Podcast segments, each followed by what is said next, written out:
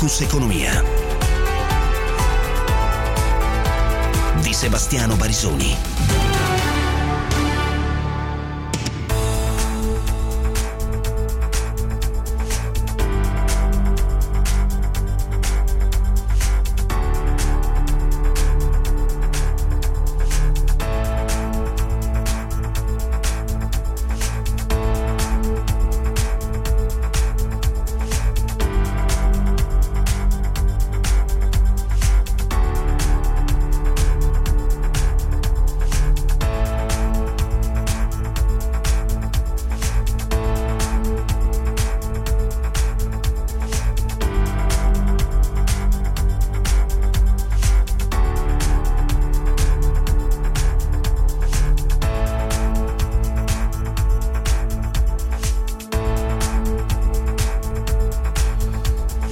17 9 minuti inizia un'altra puntata di Focus Economia, l'ultima della settimana dove come sempre venerdì eh, quando riusciamo eh, vi sarà anche la poco invidiabile classifica, anticipo che oggi mischieremo temi diciamo dell'emergenza con ahimè temi molto classici di questa classifica che delle volte ci fanno quasi venire un senso di amarcord perché, eh, perché ci sembra che nulla sia cambiato con il Covid ci riporta indietro a un tempo eh, pre-Covid, mettiamola così se vogliamo vedere qualcosa di eh, positivo in cose che positive mh, mm, sicuramente non sono.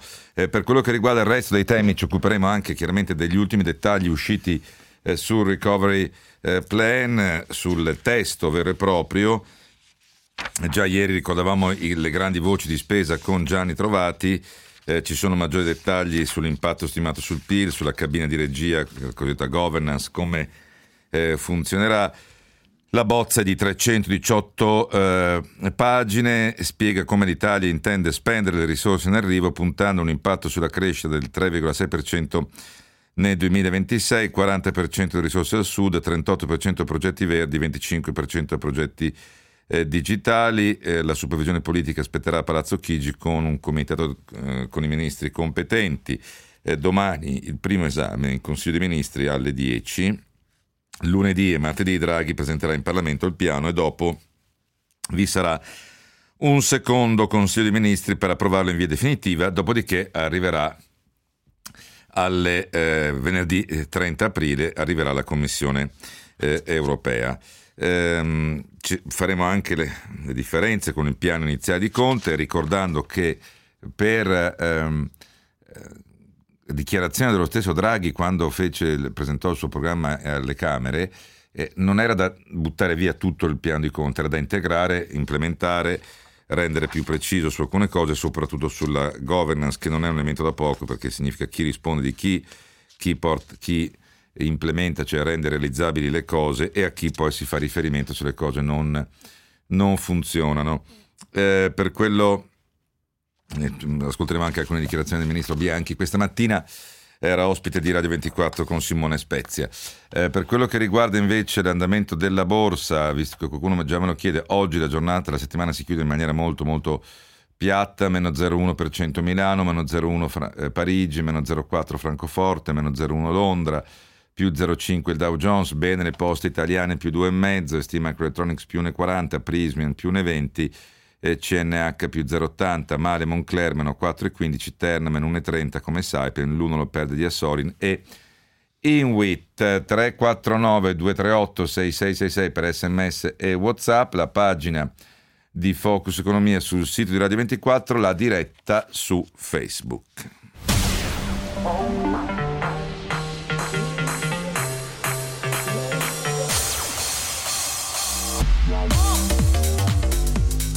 Settima, partiamo con le notizie di carattere internazionale, settima seduta al ribasso per il Bitcoin in otto giorni, sotto i 50 mila dollari dopo l'ipotesi di un drastico aumento delle tasse sulle plusvalenze dai redditi che è stato ipotizzato dall'amministrazione eh, Biden. Eh, a proposito di questo ricordo che in Turchia vi è stata una maxi truffa, ma qui la colpa insomma, non è del Bitcoin, non è della criptovaluta, diciamo, eh, il fondatore mh, di, eh, del portale di scambi di criptovalute Todex ha sospeso due giorni fa la sua attività e è scappato con, con la cassa, perché le criptovalute saranno anche molto digitali, molto nuove, ma le speculazioni e anche i reati su questo sono molto classici. Eh, sarà una criptocassa, ma sempre con la criptocassa è scappato 2 miliardi di dollari fregando 391 mila investitori. Il suo fondatore Farouk eh, Fatih Ozer dovrebbe essere in Albania. La polizia turca stamattina eh, ha, arrestato almeno 62 persone, 16 risultano ancora eh, ricercate. Campagna vaccinale, eh, la von der Leyen eh, sostiene che grazie a partner forti e affidabili come Pfizer e BioNTech, quindi volutamente non cita AstraZeneca, a luglio il 70% degli adulti nell'Unione Europea mh, mm, sarà, dovrebbe essere vaccinato. Già a luglio c'è un accordo, un nuovo contratto con Pfizer BioNTech per 1,8 miliardi di dosi per il 2021-2023 e però mh, interessante lo studio dell'Università di Oxford in collaborazione con l'Istat britannico, quindi insomma, immagino che sia uh, molta affidabilità sullo studio. Perché dico che è molto importante? Perché stabilisce quanto in maniera empirica un po' abbiamo visto capitare in Gran Bretagna, una dose di vaccino AstraZeneca o Pfizer eh, riduce comunque il rischio di contagio, già la prima dose, eh, di quasi due terzi, di quasi 70%. Ha analizzato i risultati del test del Covid in oltre 350.000 persone nel Regno Unito tra dicembre e aprile e i ricercatori hanno scoperto che 21 giorni dopo la somministrazione della prima dose le infezioni da coronavirus erano già diminuite del 65%. Vedremo se poi arriverà eh, un'azione legale dei paesi dell'Unione Europea contro AstraZeneca. Ieri frenavano eh, Germania e Francia, però eh, almeno 26 paesi hanno aderito e lo si apprende da fonti diplomatiche europee. E la decisione delle cancellerie è stata comunicata attraverso il meccanismo dello steering board. E la Germania è stata tra gli ultimi a dare l'assenso non si sa ancora la posizione dell'Ungheria. Eh, comunque l'esecutivo dovrebbe andare avanti, europeo dovrebbe andare avanti con l'azione legale. E ancora eh, l'EMA oggi ha consigliato una seconda dose di AstraZeneca dopo 4-12 settimane dalla prima. Eh, nel frattempo in Israele continuano a, a, correre, sono oltre 5 milioni vaccinati con due dosi in Israele su 9 milioni di residenti eh, e quindi mh, ci sono sostanzialmente, se si, se si sommano anche i, i, guariti da Covid, si è già arrivati a 6 milioni tra seconde dosi e guariti. Invece eh, il, Giappone, eh, il, Giappone, ha dichiarato un nuovo stato di emergenza, la cosa è particolarmente eh, significativa non solo per, la, per, il paese in sé, ma anche perché eh, il Giappone deve ospitare le Olimpiadi e quindi eh, mancano tre mesi all'inizio delle Olimpiadi ancora non si sa eh, se saranno in presenza dei giornalisti, degli operatori, insomma è il terzo stato di emergenza dall'inizio della pandemia di Covid per il eh, Giappone. Andiamo all'Italia, eh, allora mh, mm, il BTP Futura sta andando particolarmente bene perché eh, è di oltre 5 miliardi, quasi 5 miliardi e mezzo l'importo eh, della terza emissione di BTP Futura eh, in 5 giornate di collocamento con un taglio medio di 41 mila euro.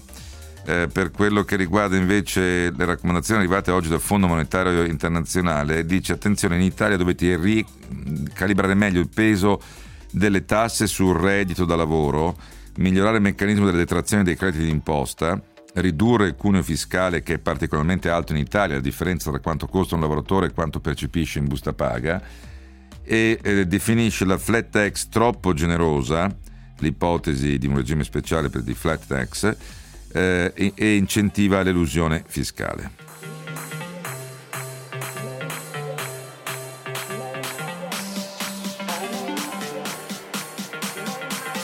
Allora, citavo la presenza del ministro Bianchi, del ministro dell'istruzione Bianchi questa mattina mm, con Simone Spezia 24 mattino. Allora, per quello che riguarda eh, quello che è presente nel ricoveri sulla scuola, eh, occorre, bisogna aumentare di 228.000 po- eh, posti l'offerta per la prima infanzia, quindi gli asili, di cui 152.000 per i bambini 0-3 anni e 76.000 nella fascia 3-6 anni. Costruire e ristrutturare gli spazi delle mense per un totale di 1.000 scuole per spingere al tempo pieno. E questi sono alcuni degli investimenti contenuti nella missione che riguarda, nel recovery che riguarda la scuola eh, sono quasi 20 miliardi eh, a disposizione complessivamente, occorre anche adeguare strutturalmente 900 eh, edifici. Eh, il ministro Bianchi dice che ci sono più risorse perché l'istruzione è al centro e dice anche eh, che, che un miliardo e mezzo viene previsto per gli ITS e, e poi anche ci sono fondi per la formazione degli insegnanti e 800 milioni per la didattica digitale integrata che con la scuola in presenza diventa ancora più importante. Far vedere, il dimostrare a livello europeo che il nostro investimento sull'educazione parte dai nidi e arriva fino agli ITS, con un fortissimo rafforzamento proprio del valore stesso dell'educazione come elemento portante di un paese che deve essere rilanciato e vuole crescere e si rilancia. Io credo che sia importantissimo. Questo riconoscimento di questo aumento di risorse non va da letto semplicemente del abbiamo negoziato qualche soldo in più, no, abbiamo riposto la scuola al centro dello sviluppo. In, questi, in questo anno ci sono state moltissime evoluzioni nell'uso dello strumento. Eh, lo strumento non è quello che era l'anno scorso. Eh, in questo anno i nostri insegnanti, i nostri ragazzi hanno fatto evolvere lo strumento e lo hanno fatto diventare uno strumento educativo che non solo sarà integrato con la presenza, ma permetterà alla presenza di essere ancora più importante nella vita dei nostri studenti. I nostri studenti non solo usano quotidianamente gli strumenti digitali molto più di noi, ma hanno bisogno di usarlo in maniera consapevole e critica. Quindi è questo il punto su cui noi lavoreremo e tutte le nostre scuole lavoreranno. L'uso consapevole e critico degli strumenti che tutti oggi usano e che noi sappiamo usare e potremmo usare ancora con più forte valenza didattica.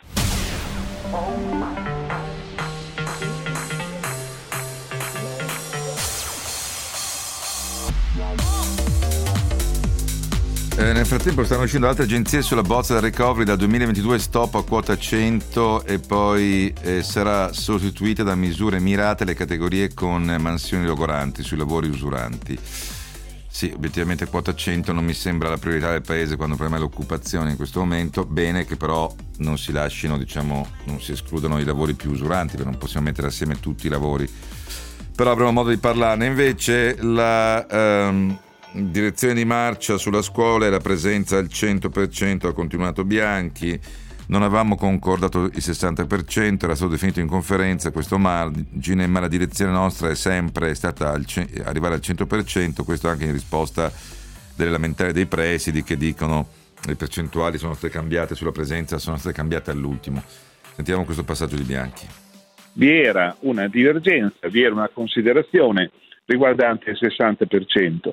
L'indicazione che ha dato il governo comunque ampia la fase e lascia una ampia fase di flessibilità per raggiungere il risultato del 100% nei tempi e nei modi che poi i territori potranno riconoscere. Era stato definito in sede di conferenza questo margine 60-100%, però le ricordo ancora una volta, la direzione di marcia era eh, concordata verso il 100%, eh, dopodiché il Consiglio dei Ministri, il Consiglio dei Ministri ha ritenuto di porre il 70, però non, non c'è divergenza sull'idea che si debba andare gradualmente verso il 100%.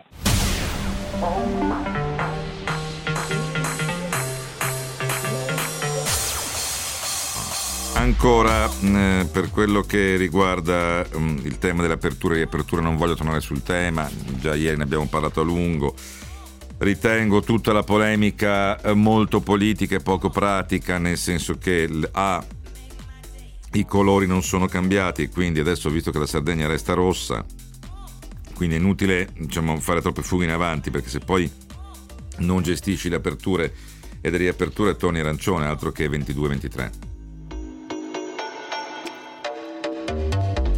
Capisco benissimo l'esigenza dei ristoratori, soprattutto più che dei bar dell'orario alle 23, ma ricordo anche che lo stesso ministro Gelmini ha detto non è che da qua al, 30, al primo di luglio si resta alle 22, c'è dopo due settimane già l'ipotesi presente, l'ho detto, è, nel, nel decreto di andare a vedere, valutare e capire se già si può spostare tutto eh, sulla, anche il coprifuoco a fine maggio, vedremo quelli che sono i dati, nessuno lo può prevedere. Eh, c'è polemica però invece sul fatto che sul DL, eh, sul DL aperture sia saltato il riavvio dei centri commerciali nei weekend, Fede Distribuzione lamenta che serve maggiore certezza, eh, Confcommercio dice a Milano, Lodi, Monza Brianza. Eh, la zona gialla a Milano una mezza ripartenza perché solo il 50% di bar e ristoranti sono senza spazi all'aperto, poi ci si mette anche il meteo, anche se ho visto che è un po' migliorato in alcune aree, penso alla Lombardia, penso al Veneto, le aree che sono, dovrebbero essere gialle. Ehm, non lo so perché non vorrei fare la puntata di lunedì con tutti incavolati perché piove, non, vediamo. Non è che si gioca tutto lunedì, martedì o, o mercoledì. Eh, Milano, eh, Rigo Giana, direttore generale di ATM che abbiamo già avuto ospite, dice da lunedì saranno in campo il 10% dei mezzi in più, ma se si mantiene la capienza dei mezzi al 50% è incompatibile con il ritorno alla normalità. Aggiungo quello che ci ha già detto in diretta, ho fatto sentire anche ieri, risentire ieri, e cioè che la parte dei giovani rappresenta solo il 15% e che già stanno viaggiando i mezzi vicini al 50, al 43% se non ricordo perché stanno riaprendo le attività e allora lì l'unica soluzione, ma non posso dirlo ogni volta, era scaglionare ancora di più, devono farlo poi anche gli enti locali e i comuni che danno le licenze, la possibilità di aprire, di aprire, eh, di posticipare l'apertura. Comunque Bolzano apre da lunedì i locali anche all'interno, vedremo se, come ha annunciato anche il ministro Gelmini, eh, eh, verrà impugnata la cosa So, l'accesso però sarà consentito solo chi ha un test negativo oppure chi è vaccinato oppure chi è guarito. È il Corona Pass, l'hanno chiamato così eh, in Alto Adige, eh, il Corona Pass, quindi non è che può entrare chiunque. Dopodiché eh, poi arrivo a De Luca perché questo mi permetterà anche di, mh, mm, di parlare, anzi andiamo subito sulla classifica perché eh, due notizie le voglio dare però ancora. Il Veneto, allora, il eh, commissario per l'emergenza Figliuolo che in visita a Bari ieri era in, Basilicata ha fatto notare che ormai eh, abbiamo superato eh, le 380.000 quasi dosi ieri, 370 se non ricordo, ed erano pre- quindi 40.000 dosi in più rispetto a quelle previste. Il Veneto punta a concludere tutta la campagna vaccinale il 14 novembre con le somministrazioni alla fascia 16-19 anni dal 31 maggio è prevista la vaccinazione per le fasce dai 59 anni in giù con l'utilizzo esclusivo di Pfizer, eh, mentre eh, al momento Johnson Johnson viene tenuto per compensare eventuali carenze contrattuali, AstraZeneca e Johnson Johnson vengono usati per i soggetti oltre i 60 anni. Il Lazio, che è il modello israeliano, quindi massimo rigore eh, sulle categorie in primo luogo, e, poi l'ho spiegato molte volte l'assessore D'Amato, il modello israeliano vuol dire che tu procedi solo per categorie di età, oltre che per i fragili, senza tanti altri che vediamo in altre regioni, che stranamente poi sono quelle in fondo quando vai a vedere quanti over 70, over 80 sono stati vaccinati. Ehm, e poi anche il fatto che nei centri vaccinali il Lazio, sempre sul modello israeliano, eh, dà un, una sola somministrazione, cioè un solo tipo di vaccino in modo da non creare confusione su quale vaccino somministri. In un centro vaccinale c'è solo Astra, in un altro solo, solo Pfizer e via così. Eh, devo dire che le due regioni più avanti, proprio come cronoprogramma, sono Lazio e Veneto. Sarà un caso, sono anche le regioni che, che meglio avevano risposto, hanno avuto una risposta sanitaria eh, anche mh, e sono rimaste più a lungo gialle eh, nei periodi della seconda e poi anche terza ondata evidentemente la sanità del territorio lì funziona inutile. e sono due regioni con due colori politici completamente diversi, quindi non facciamo polemiche per favore, ha, ha latitudini diverse, Lazio e Veneto, eppure hanno andamenti simili nella campagna vaccinale, basta prendere i dati delle prime vaccinazioni over 80, over 90 e in parte anche over 70, Lazio, Veneto e guardare le altre regioni. Fermo restando che la Lombardia ha recuperato molto sugli over 80. Allora, tre, eh, per fortuna le terapie intensive e il monitoraggio eh, fa notare che sono sotto la soglia in 12 eh, eh, regioni, eh, appunto la Sardegna resta in colore rosso, 349 238 6666 per sms e whatsapp. Facciamo una cosa, andiamo sul meteo e pubblicità e poi partiamo con la poco invidiabile classifica. Tempo in diretta Il fronte depressionario giunto sull'Italia nei giorni scorsi va sfilando verso sud e interesserà nelle prossime ore ancora le nostre regioni meridionali provocando precipitazioni abbastanza diffuse. Buono quasi ovunque invece al centro-nord. Nella mattinata di domani avremo ancora qualche fenomeno al sud, mentre sulle regioni centro-settentrionali splenderà il sole praticamente ovunque, con qualche passaggio nuvoloso più compatto quasi esclusivamente su Abruzzo e Molise. Col passare delle ore le precipitazioni andranno esaurendosi pure al sud, salvo per qualcuna isolata sul basso Tirreno. Cielo sereno quasi ovunque altrove, con nubi irregolari solamente sulle aree alpine e prealpine. Le temperature sono attese in aumento un po' su tutto il territorio nazionale. Con le previsioni di ilmeteo.it è tutto. Per rimanere aggiornati scaricate la nostra app ufficiale. Un saluto da Andrea Garbinato. Focus Economia.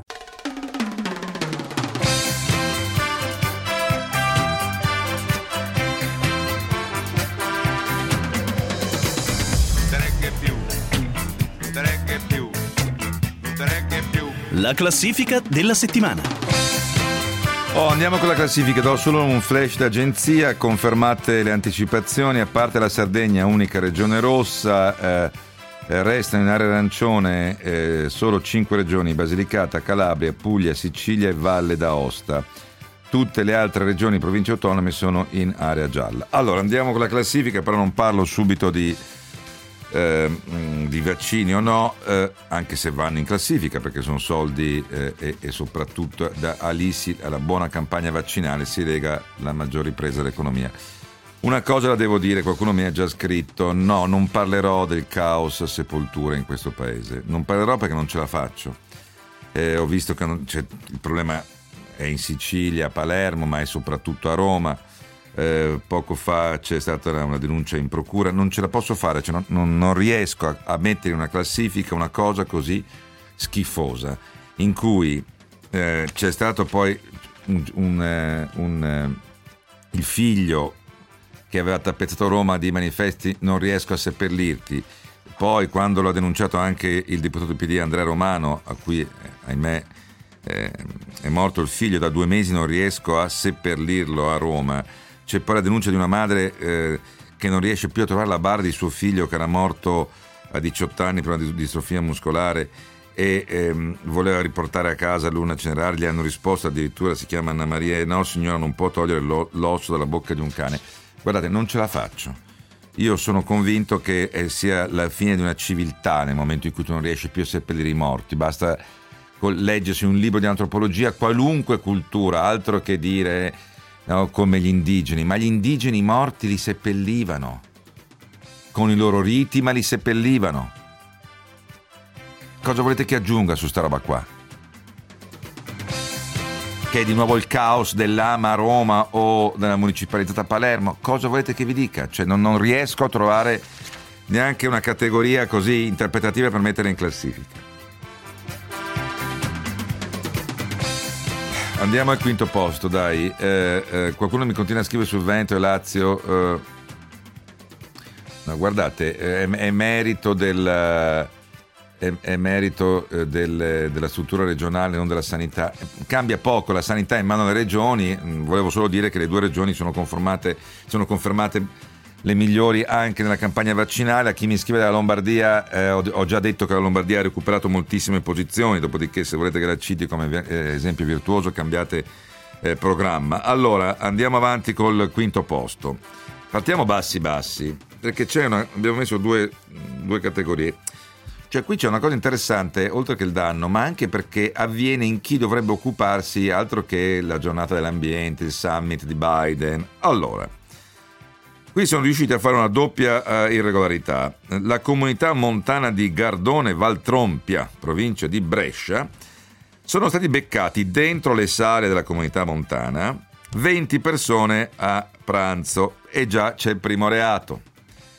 Eh, erano, ma so, e, tant'è che mi, è abbastanza incredibile la dichiarazione che ho letto su Brescia oggi eh, no, eh, sembra su Brescia oggi, del presidente della comunità montana, Massimo Ottelli, non presente al pranzo, ha detto non ne sapevo nulla, naturalmente le forze dell'ordine fanno il loro percorso, mi risulta che non sia stato rilevato nessun assembramento viste le capacità della sala. Ottelli ma non c'entra, non è un pennello grande, un grande pennello, non è una sala grande, non si può fare 20 persone a pranzo, non so se è chiaro, non si può fare basta. A maggior ragione, anche se fosse una casa privata, ma poi quella è la sede della comunità montana. E fin qua Otelli dimostra di non aver capito moltissimo i meccanismi nelle aree arancioni, quante persone possono esserci a pranzo, a maggior ragione in un locale pubblico, perché è della comunità montana. Quindi non è che se il locale è grande ne puoi mettere 20 e se no abbiamo risolto i problemi anche della ristorazione. Ma la cosa bella è che cosa mangeranno nella comunità montana del Bresciano? Eh, mangeranno cose, insomma, tutte le prodotti della comunità montana, prodotti biologici, spero, non lo so. Uh, no, che cosa si sono mangiati? Si sono mangiati gli uccellini, le specie protette degli uccellini. Tu capisci, tu sei un uccellino nella comunità montana della, di Gardone Valtrompia e pensi di stare tranquillo perché sei nella comunità montana e invece ti conveniva stare nel parco Sempione quasi quasi. Almeno qua gli uccellini... No, hanno, li hanno beccati non solo a mangiare, ma a fare la, la tipico spiedino bresciano, lo spiedo bresciano, io personalmente adoro, è buonissimo, forse per il colesterolo non è il massimo. È un piatto di carne che contiene manzo, maiale, pollo, coniglio, selvaggina e do, non dovrebbe, ma loro ci hanno messo anche gli uccellini.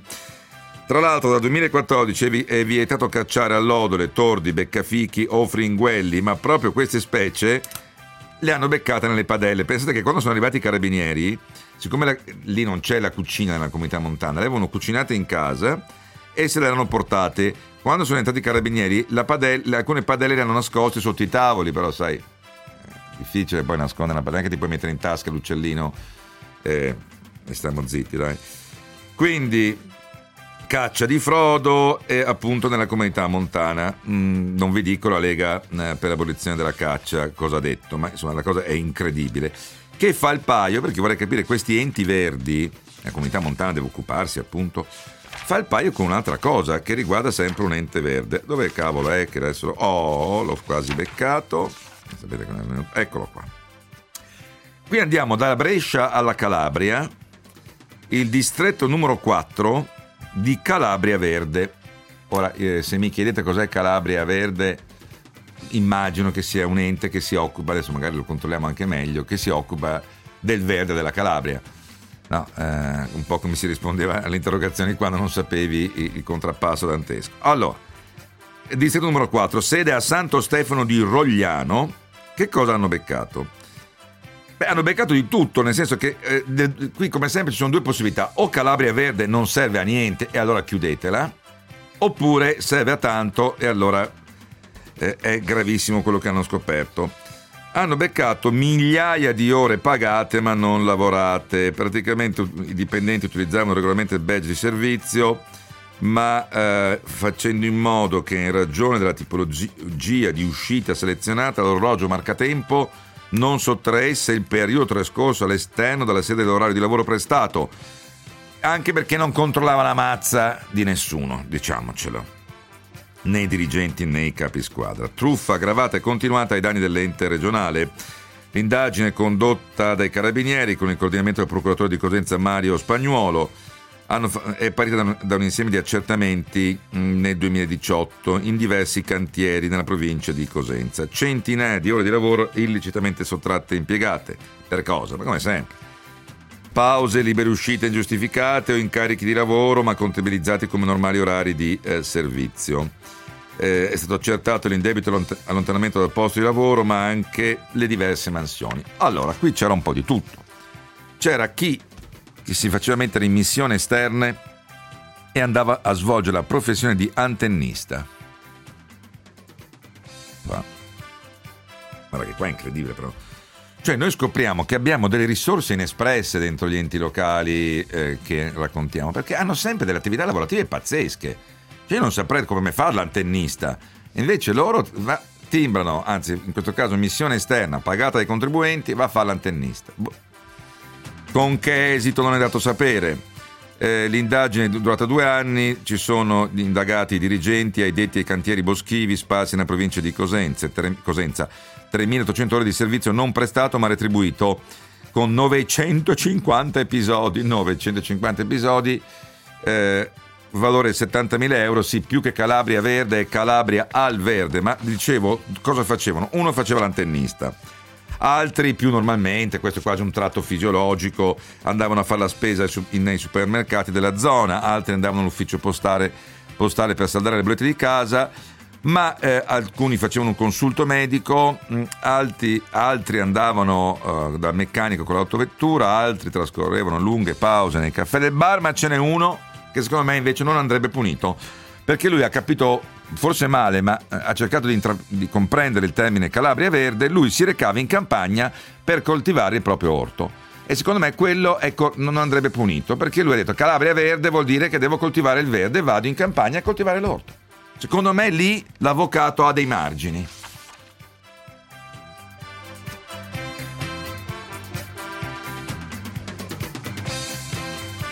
Allora andiamo al quarto posto della classifica. Oggi li ho tutti sparsi, quindi dovete avere un attimo di pazienza perché ho, ho, ho un po' di, di, mm, di, problemi a trovare il quarto posto. Mi... Eccolo qua. Vabbè, no, no, ma come facevo a dimenticarmi del quarto posto? No, qui ragazzi e quanti anni è che facciamo la classifica? Boh, 6, 7, ho perso il conto, 5 anni. Secondo me questo va nel Guinness assieme al porno attore a sua insaputa, assieme a altre cose, va nel Guinness della classifica, ma anche nel Guinness mondiale. Perché io penso che se tu chiedessi in giro per il mondo quanto tempo può uno pigliare lo stipendio senza presentarsi neanche un giorno al lavoro, questo signore che si chiama Salvatore Scumace, formalmente dipendente dal centro operativo emergenza incendi dell'ospedale di, Cosen, di Catanzaro. L'ospedale si chiama Pugliese Ciaccio, ma è a Catanzaro. E batte ogni record. Allora, mettiamola così. Vorrei un po' di base seria. Correva il 2005. Cosa ricordiamo del 2005? Ahimè la scomparsa di Carlo Wojtyła, di Papa Giovanni Paolo II. Eh, ricordiamo anche, ahimè, la scomparsa dell'agente del Sismi Nicola Calipari che aveva salvato Giuliana Sgrena, sequestrata, c'era ancora la guerra in Iraq. Eh, ci sono state altre cose importanti un po' più allegre, Valentino Rossi che ha vinto il settimo titolo del mondo. C'è stata la fond- veniva fondata YouTube. Poi uno potrebbe dire è nato anche mio figlio nel caso mio, ma è nata YouTube, era il 2005. Ebbene, nel 2005 capitava anche qualcos'altro. Si presenta Salvatore Scumace mh, mm, al, senza preavviso nell'ufficio del responsabile del centro operativo emergenza incendi. C'è una roba delicatissima in un ospedale, eh? E non, non, per una visita di cortesia, pesa, fa pesanti minacce, intimidazioni e promesse di nuocere alla, uh, alla uh, responsabile del centro e ai suoi familiari eh, convincendo, tra virgolette così, la funzionaria estranea all'indagine a soprassedere sulle segnalazioni disciplinari che già erano arrivate. Ok? Le pressioni sono continuate anche quando la donna è andata in pensione, ma non le ha più dovute fare lui in realtà, perché i nuovi responsabili si erano già adeguati, infatti sono finite nelle paste anche loro, Nino Critelli e i due dirigenti pro tempore dell'ufficio risorse umane, Vittorio Preianò e Maria Pia De Vito, tutti indagati per abuso di ufficio mai fatto un controllo. Eh, nel luglio 2020 mh, avvia l'ospedale eh, Ciaccio avvia un primo procedimento. Con calma eh cavolo. Da YouTube siamo già passati a TikTok è cambiato il mondo c'è stata il 2008 Lehman Brothers il 2011 l'attacco ai debiti sovrani europei. Eh, che cosa devo aggiungere? Sono passati due papi è arrivato il coronavirus, quello che volete, ma nel luglio del 2020 finalmente inizia, avvia un primo procedimento disciplinare nei confronti di Scumace, affidato a un'apposita commissione, ma capirai, vuoi mettere, c'è da capire parecchio, non si è mai presentato un giorno, non si capisce che mazza fa, però c'è da fare una commissione, e come no? La commissione è, eh, prevedeva eh, un presidente, Domenico Canino, due membri, Laura Fondacaro e Antonio Molè, incaricati di vagliare la posizione del dipendente, ma quale posizione non c'è, e indicare l'eventuale sanzione. La commissione però non trova niente da ridire. Niente. No, no, ma guardate, non c'è niente. E infatti, eh, nero su bianco scrive, eh, afferma l'impossibilità di avanzare un addebito disciplinare. E infatti si becca eh, eh un reato di falso in atto pubblico e abuso d'ufficio. Nel frattempo, a ottobre 2020, Scumaci era già stato licenziato, capirai, per giusta causa, eterna causa, e adesso però dovrà rispondere anche di estorsione aggravata. Questo era, era il numero uno, eh. Oh, andiamo adesso invece al terzo posto, della classifica. Qui entriamo in, in tema un pochino più Covid, ma vorrei partire da una buona notizia. Perché in Calabria, a Reggio Calabria nello specifico, conoscono molto bene gli anziani solo quando gli fa comodo. Perché lo dico? Perché si è allargata l'inchiesta sui brogli elettorali alle ultime comunali di Reggio Calabria, quella che ha fatto finire ai domiciliari il numero 2 del PD a Reggio Calabria, Nino eh, Castorina. L'accusa è di un sistema bipartisan, infatti adesso sono entrati anche Giuseppe Raclini di Forza Italia, Luigi Dattola di Fratelli d'Italia e Giuseppe Cuzzocrea di una lista civica. Civica, vediamo quanto. Era un sistema bipartisan e trasversale a aggiustare il voto popolare per ramazzare consensi. Nello specifico, eh, le indagini sono coordinate da, dal PM Paolo Petrollo e dall'aggiunto Gerardo Domignani. Tanto Eraclini come Cuzzo Crea avrebbero collezionato decine di deleghe al ritiro di tessere elettorali. Lo stesso aveva fatto Castorina, che si era accaparrato centinaia di tessere elettorali di, elettorali di anziani inconsapevoli. In alcuni casi anche eh, deceduti, quindi non erano solo inconsapevoli, ma non potevano neanche essere. Quindi questo è un paese in cui, porca miseria, l'anziano deceduto non trova uno spazio nei cimiteri in Sicilia, a Roma, ma può votare. Almeno l'urna, cioè qui l'anziano non ha l'urna funeraria, ha l'urna elettorale, posso dirla così perché non ci sto più dentro oggi? L'anziano è buono per l'urna elettorale, ma non è buono per l'urna funeraria. Quella non c'è spazio, il loculo nemmeno, ma può votare anche se è deceduto.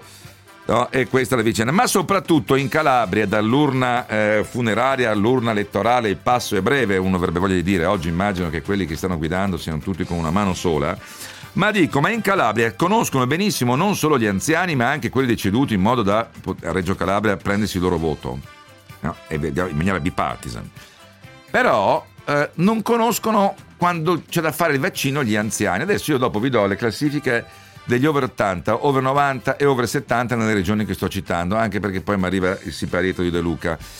Eh, però voglio a, a, titolo di memoria eh, ricordare solo questo. Eh, è successo che la signora grande, grandissima, nonna Lucia Vittoria Talotta, per tutti Vittorina, età 100 anni. Ora voglio dire, qui stiamo ragionando sulle categorie over 90, over 80, 70, 79, 60, 69, fragili, saltafila e quant'altro. Ma io non immaginavo che ci dovesse essere anche la categoria over 100, perché mm, io spero che siano tanti, ma over 100 dovresti beccarli. No, la signora ha 100 anni.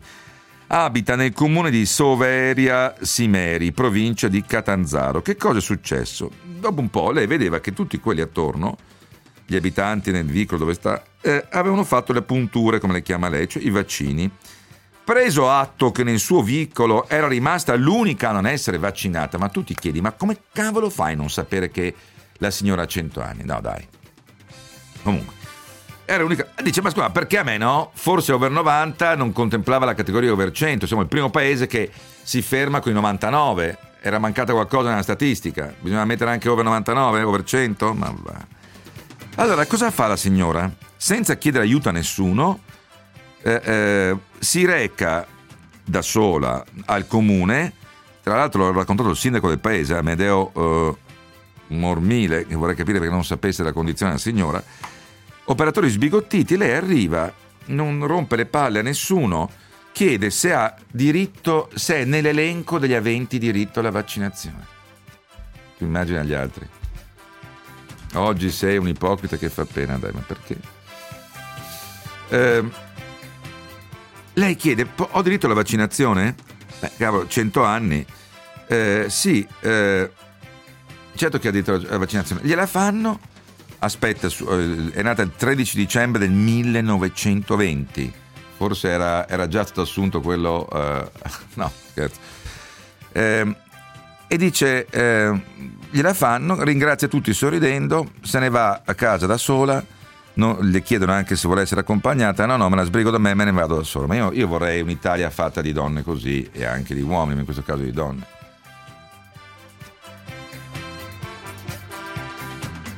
Questo nella Calabria che è ben ultima in tutte le, le vaccinazioni, in tutte le categorie vaccinali che, potiamo, che possiamo prendere. Allora adesso voglio perché a me i numeri piacciono e hanno la testa dura, voglio ricordare qualcosa su come vaccinano le regioni. Gli over 90, dov'è la Calabria? È al penultimo posto. Ancora solo il 65% ha ricevuto la prima dose, segue la Sicilia col 58%, la Campania terzultima col 65%. Teniamo a mente questo nome, Campania, 65%, terzultima sugli over 90.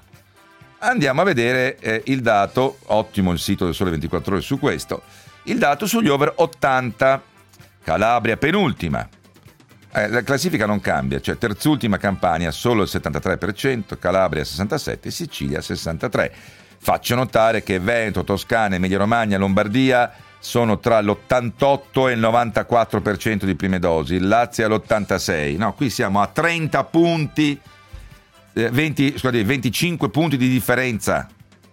Hai la Campania, che è la terzultima, non è l'ultima, comunque rispetto al Veneto alla Toscana, non voglio paragonare alla Lombardia, all'Emilia, viaggia con i suoi 20 punti di differenza, 20% in meno, over 80. Andiamo alla categoria 70-69 in cui tutti siamo più indietro, Emilia Romagna, Veneto 55-53%, ultimo posto cambia un po' perché c'è Basilicata 23, Calabria 30, Abruzzo 35. Quindi, volendo stare solo agli over 80 e over 90, dove la media nazionale è dell'84% di prima dose negli over 80 e 84 anche negli over 90, tu ti chiedi ma perché alcune regioni hanno 20 punti percentuali in una fascia così delicata sulla vaccinazione? La risposta è non lo so, forse perché hanno optato per altre cose, per altre linee guida. E andiamo appunto al terzo posto. Il numero dei soggetti fragili e dei caregiver, quelli veri, non lo so, in Sicilia è superiore a chi ha più di 80 anni. Vaccinati, eh? In Campania ci sono invece 80.000 soggetti che sfuggono alla classificazione. De Luca, forse per questo che siete a terzultimi sugli over 80 e gli over 90. Ma di De Luca non parlo. E, e poi ancora il residuo altro a livello nazionale corrisponde a 300.000 unità, decisioni prese in autonomia dalle regioni, in alcuni casi possono anche essere comprensibili. Penso ai tossicodipendenti detenuti, in, molti casi però ci sono pazienti non prioritari. Oh, ma i caregivers eh, in Italia, quelli che hanno la legge 104, quelli veri, non arrivano a 500.000. Eh, in Sicilia c'è anche chi è arrivato come caregiver, poi gli hanno chiesto l'autocertificazione ed è scappato. Eh, in, in, Italia il personale sanitario è di poco superiore al milione. Chi sono gli altri 832.000, visto che alla voce personale sanitario ci sono 1.832.000 vaccini somministrati? Non si capisce. E i carabinieri del NAS stanno indagando sui vaccini dati agli amministrativi, ai finti volontari di protezione civile, ai dipendenti delle agenzie regionali ai finti collaboratori di studi medici, anche alcuni politici. Ora, con questa situazione, eh, tu ti immagini che eh, la preoccupazione di Musumeci, di De Luca, di tutti i governatori comodi, di Spirli sia quella di andare a scovare i furbetti? No. Dopo il GR24 vi faccio ascoltare qual è la preoccupazione di eh, De Luca. E, e che non dice niente ovviamente sul terzultimo posto della campagna sugli over 70, eh, sugli over 80 e gli over 90 però aspettiamo ancora un attimo. GR24 349 238 6666 per sms e whatsapp.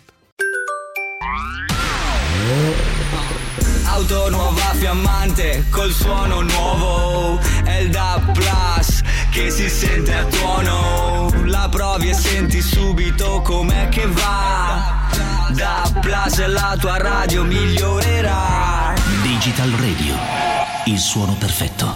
Dub Plus. Anche Radio 24 è in Digital Radio.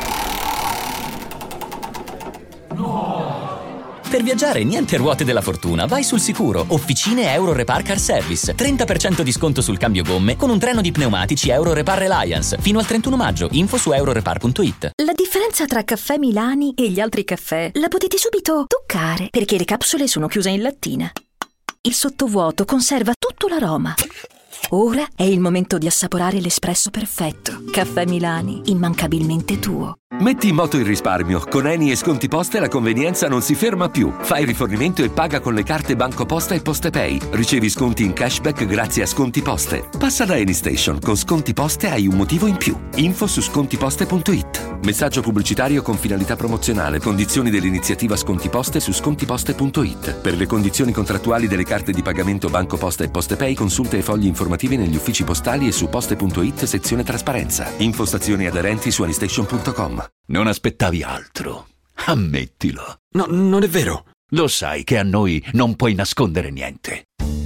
Repubblica ti regala I grandi investigatori, una selezione dei migliori gialli di sempre. Il commissario Montalbano, Miss Marple, Sherlock Holmes, l'ispettore Maigret, Poirot e molti altri. Domani il primo libro Il commissario Montalbano e domenica il secondo Miss Marple in regalo con Repubblica. Digitalizza la tua azienda con San Marco Informatica e migliora la tua vita lavorativa. sanmarcoinformatica.com Focus Economia.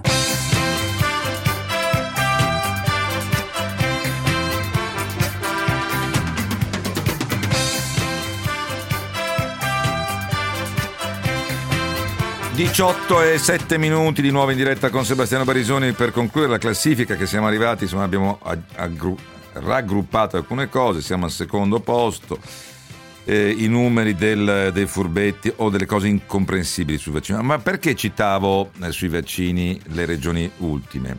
Sicilia, ricordo la classifica, in questo caso eh, di, di, chi ha vaccinato over 80 e over 90, che è la priorità per tutti, no? Eh, al terzultimo posto la Campania e poi Calabria e Sicilia. È interessante notare che la Campania è terzultima con 20 punti percentuali di, di, sotto a livello di Veneto, Emilia, Piemonte e anche la Lombardia, mentre è eh, al quarto posto negli over 60 e al 30%. Quindi è terzultima sugli over 80, terzultima sugli over 90, ma quando vai a vedere i 60-69 scopri che sono al 30%. Basterebbe questo per far capire al presidente De Luca, guardi che qualcosa non va, perché le altre regioni hanno le percentuali opposte, sono arrivate al 90%, negli 87-85% negli over 80, over 90 e sono molto più basse le regioni più virtuose che stanno seguendo il piano di figliuolo, Lombardia, Veneto, Toscana, sono bassissime ancora sugli over 60 ma basta vedere le percentuali di ricovero ospedaliero e decesso per capire che le prime categorie sono, te lo dice Israele, te lo dicono tutti, scendi con l'età. No, De Luca ha un metodo tutto suo, perché appunto è terzultimo quando conta, in quelli più a rischio, ma è quarto posto in quelli a 60-69 che sono un po' meno a rischio. Ma è, ha un metodo tutto suo, altro che il metodo israeliano, il metodo De Luca, perché è stato il primo a vaccinarsi, no, per dare l'esempio, buonanotte. Ma ha un metodo tutto suo perché ciò nonostante, nonostante questi numeri impietosi che dovrebbero dire ho capito lamenta meno, qualcuno mi dice guardi che lamenta meno dosi di altre regioni, non lo metto in dubbio, ma a maggior ragione usa queste dosi per le categorie più, fra, più a rischio, no? Invece sappiamo appunto che in campagna ci sono 80.000 soggetti, 80.000 che non rientrano nelle classificazioni, ma ciò nonostante il presidente De Luca, invece che occuparsi di, della sperequazione nelle proporzioni delle, delle fasce vaccinate, eh, oggi su, di cosa si è occupato? Si è occupato di dire che vabbè, i ristoranti devono tenere aperti fino alle 23, va bene. Eh, ha detto che eh, ha firmato l'ordinanza per le isole covid free e ha criticato Figliuolo perché eh, deve presentarsi in tenuta civile, basta che giri con la mimetica. Possiamo sentire De Luca isole e, e figliuolo? Per quanto riguarda le isole, per la particolare situazione di delicatezza sanitaria, procederemo come abbiamo detto. Completate le fasce a rischio, procederemo per una vaccinazione di carattere generale, perché fra l'altro abbiamo una particolare esposizione alla presenza di stranieri e quindi una particolare esposizione anche alla importazione di varianti Covid. Andremo avanti come abbiamo detto, senza perdere un minuto di tempo. E poi faremo i protocolli d'intesa sperando di avere le dosi aggiuntive di vaccino per le categorie economiche che sono più interessate a decisioni rapide, a cominciare dal comparto turistico alberghiero. La regione Campania, cioè la regione con la più alta densità abitativa d'Italia e nell'area metropolitana di Napoli con la più alta densità abitativa d'Europa, si trova ad avere 200.000 vaccini in meno. È una vergogna è un atto di delinquenza politica, come già ho avuto modo di dire nell'indifferenza generale. Allora io rinnovo la mia critica al commissario di governo, al quale mi permetto di consigliare di, ecco, andare in giro per l'Italia in abiti civili. Quando si eh, si hanno funzioni civili, io credo che sia inappropriato andare in giro in abiti militari, tuta mimetica, anfibi e cappello militare. Non solo per un'appropriatezza, come dire, di funzioni, ma perché questo rischia di determinare problemi delicati, cioè rischia di scaricare questo comportamento sull'immagine delle forze armate la polemica politica. E questo è sbagliato, perché le forze armate, l'immagine dell'esercito deve essere tenuta fuori dalle polemiche politiche.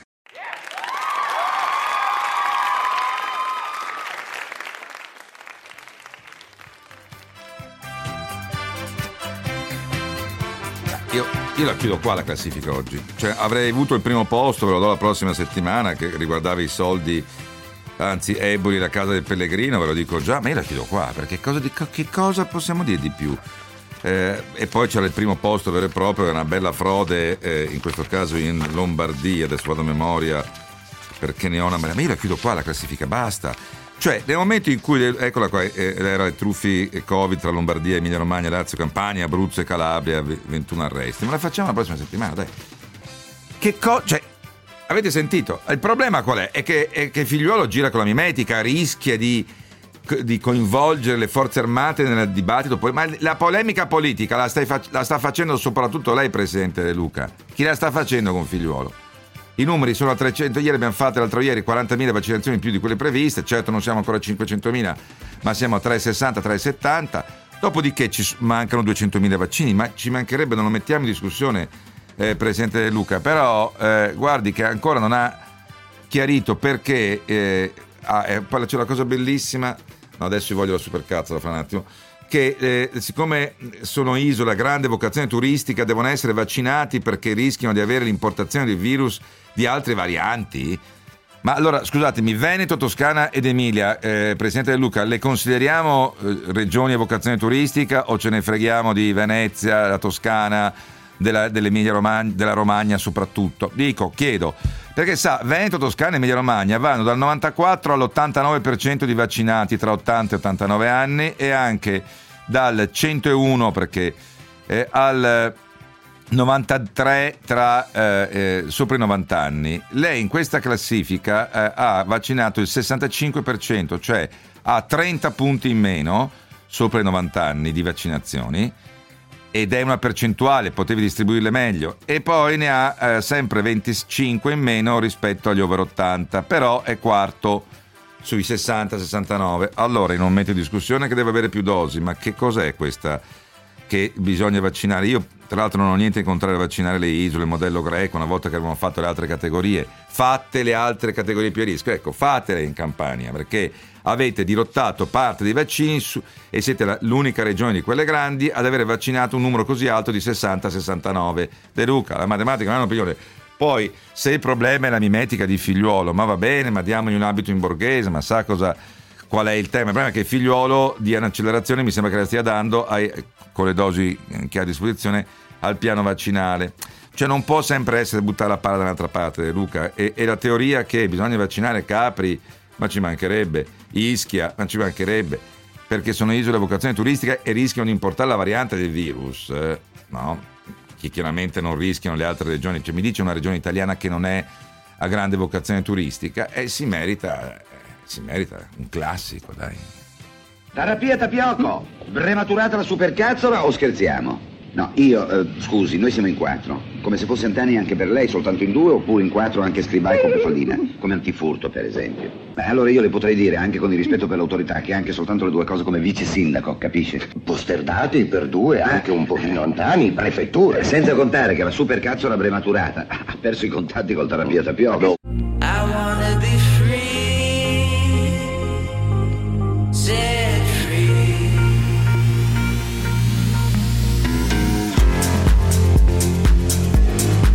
poi non basta dire le cose con voce stentorea. Faccio un esempio, Presidente De Luca. Adesso io lancio il traffico. Vuole che lo lanci con voce stentorea? E adesso, tra pochi secondi, il traffico sulla viabilità di questo paese in cui ci sono presidenti della regione che parlano come lei. Focus Economia.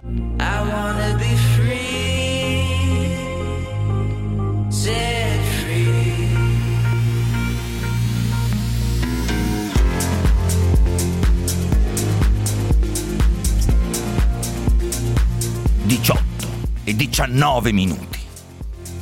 Di nuovo in diretta con Focus Economia. Matteo Zorzato, socio unico e amministratore delegato di Ortago. Quanti anni ha?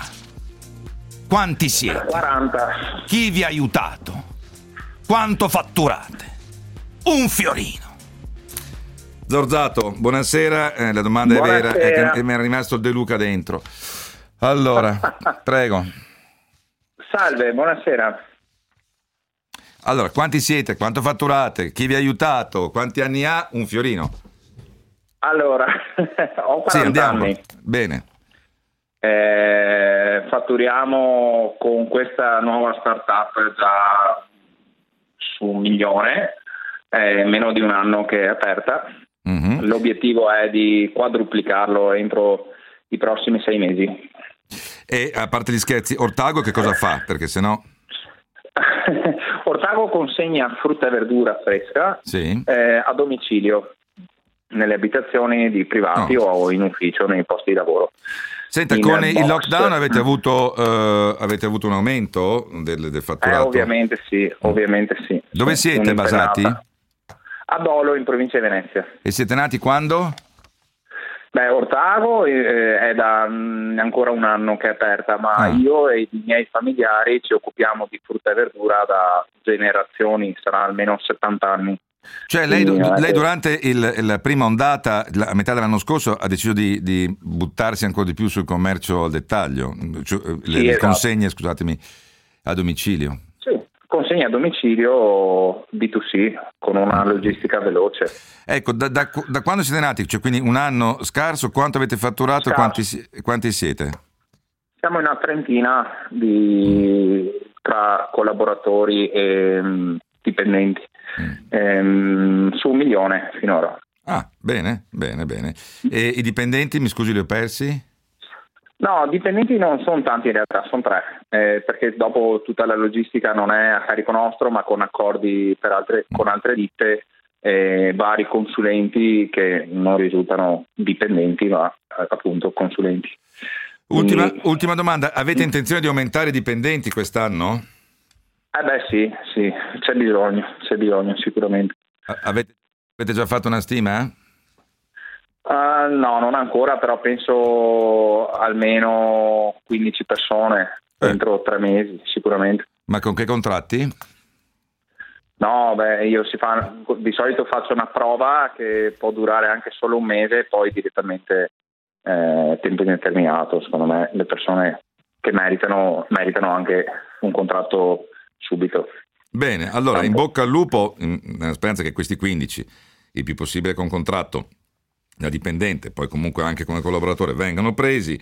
Eh, a me quello che ha fatto impressione di questa startup non è chiaramente innovativa perché le consente domicilio, però è quanto ha fatturato in meno di un anno di, eh, di esistenza sul, che ti dà anche un piccolo indicatore di come è cambiata la nostra abitudine. È ovvio che c'era il lockdown, però attenzione, il lockdown riguardava i, i fruttivendoli e chi vende i supermercati che vengono in frutta, quindi probabilmente è anche un cambio culturale. In bocca al lupo a lei, Matteo eh, Zorzato, appunto socio unico amministratore delegato di eh, Ortago. I have a dream that one day on the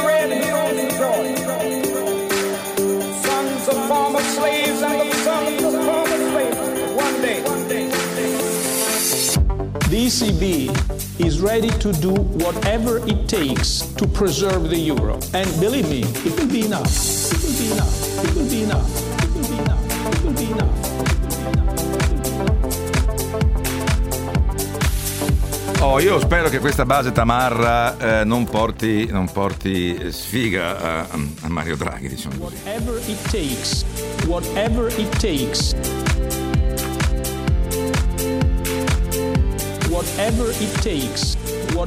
Perché takes. Eh, dal whatever it takes al um, believe enough, adesso Draghi ha forse il test più difficile, la presentazione del PNRR, quindi 318 pagine. Ieri con Gianni Trovati abbiamo anticipato molte eh, cose eh, a livello di, di diciamo, distribuzione delle risorse, quanti miliardi a chi, non voglio tornare sui temi, poi è un, è un classico tema che è meglio sfogliare solo 24 ore domani nei prossimi giorni e vedere le varie voci.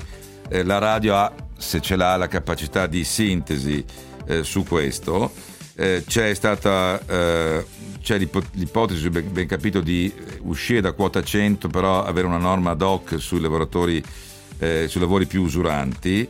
Eh, l'effetto è, del, del, recovery è stimato più alto rispetto al primo piano del Conte bis, 3,6% a fine del periodo in più sul PIL eh, rispetto al 2,3% eh, significa che l'Italia, grazie al recovery plan, dovrebbe produrre 70 miliardi di euro in più di PIL eh, a fine del recovery eh, stesso. Alberto Orioli, buonasera. Buonasera a te. Vice direttore del Sole 24 Ore, appunto dicevo capacità di sintesi. La domanda che tutti si fanno è dove sono le novità più forti? Eh, ieri l'abbiamo in parte affrontata con, con eh, Gianni Trovati, magari con te ripartiamo anche dalla governance, dalla cabina di regia, cioè chi risponde di chi, chi deve rendere concrete queste cose, poi però ti lascio il commento complessivo anche sui capitoli di spesa. Sì, guarda, la cabina di regia l'abbiamo visto, cioè la cabina di regia è sostanzialmente il referente principale diventa, resta il Ministero dell'Economia, come hanno fatto gli altri paesi europei, con però un ulteriore appendice sempre di cabina di regia Palazzo Chigi.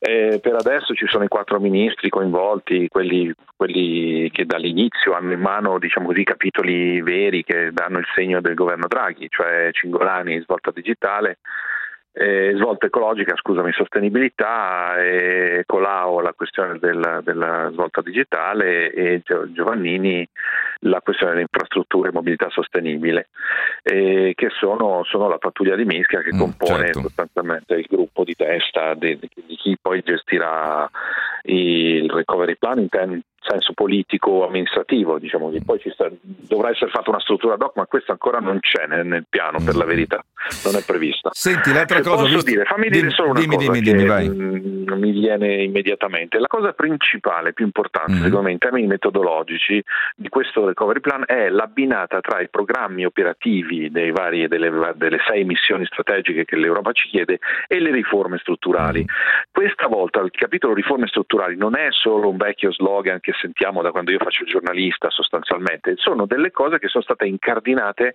perfettamente in una tempistica, in un cronoprogramma legato proprio alle fasi attuative delle cose da fare e sono sostanzialmente quattro quelle principali che vengono catalogate immediatamente indicate dal recovery plan. Eh, quella della semplificazione, la digitalizzazione della PA, la giustizia, e eh, la, l'altra del, um, della concorrenza. Non sono capitoli buttati là, sono molto dettagliati e, e, trovo che ci sia stato un grandissimo miglioramento rispetto alla stesura che aveva fatto il governo Conte, soprattutto su questi versanti.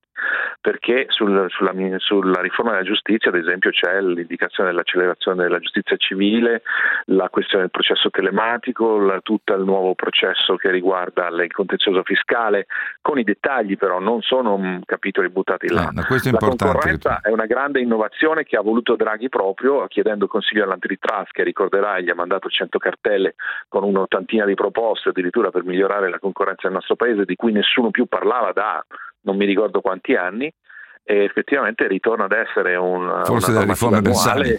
Forse la riforma Bersani. Eh, sì, esatto, forse siamo fermi alle lenzuolate. Eh, ecco, alle lenzuolate. Allora, è importante quello che tu dicevi, cioè che accanto agli investimenti sono incrociati le, incrociate le riforme, ho visto anche le anticipazioni sul il voto di laurea eh, per l'abilitazione alla professione, per esempio, per snellire l'ingresso nel mercato del lavoro, no? cioè riforme vere. No? Un conto sono gli investimenti, Alberto, sì, esatto. e un conto sì, sono sì, le riforme che una volta si chiamavano a costo zero.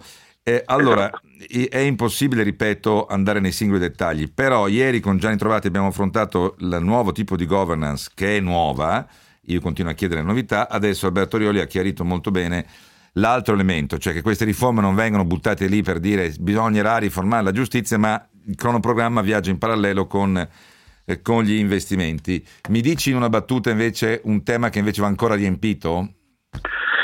È un tema che non vedo che nelle diverse versioni che abbiamo sono quelli dei divari territoriali. È una scheda che non è stata completata mm. e non è un tema banale perché evidentemente è uno dei nodi sociali, diciamo così, molto rilevanti e più importanti e da cui passa anche il tratto nuovo di indicazioni di politica economica e di politiche di sviluppo. Una parte delle indicazioni del 40% degli investimenti per il Sud passerà anche dalle indicazioni concrete su come si fa a colmare i divari territoriali di cui nelle bozze che ho visto io non c'è scritto ancora niente. E anche perché ci sono 2000 progetti per 50 minori a rischio al sud. Comunque, quante pagine fate domani? Lo sai già? Così do. Sì, certo. Passo la palla sono, direttamente domani sono un paio e dopodomani saremo a 5 perché chiaramente il giorno clou diventa domani eh sì.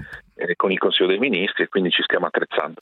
Allora, eh, rimando per i dettagli alla lettura attenta del Sole 24 Ore. Ringrazio Alberto Rioli, vice direttore del quotidiano. Ringrazio anche Barbara Bianchi, Maria Sole Lisciandro per l'assistenza in studio e in redazione anche questa settimana. Auguro a voi un buon fine settimana. Ci risentiamo lunedì dalle 17 in poi.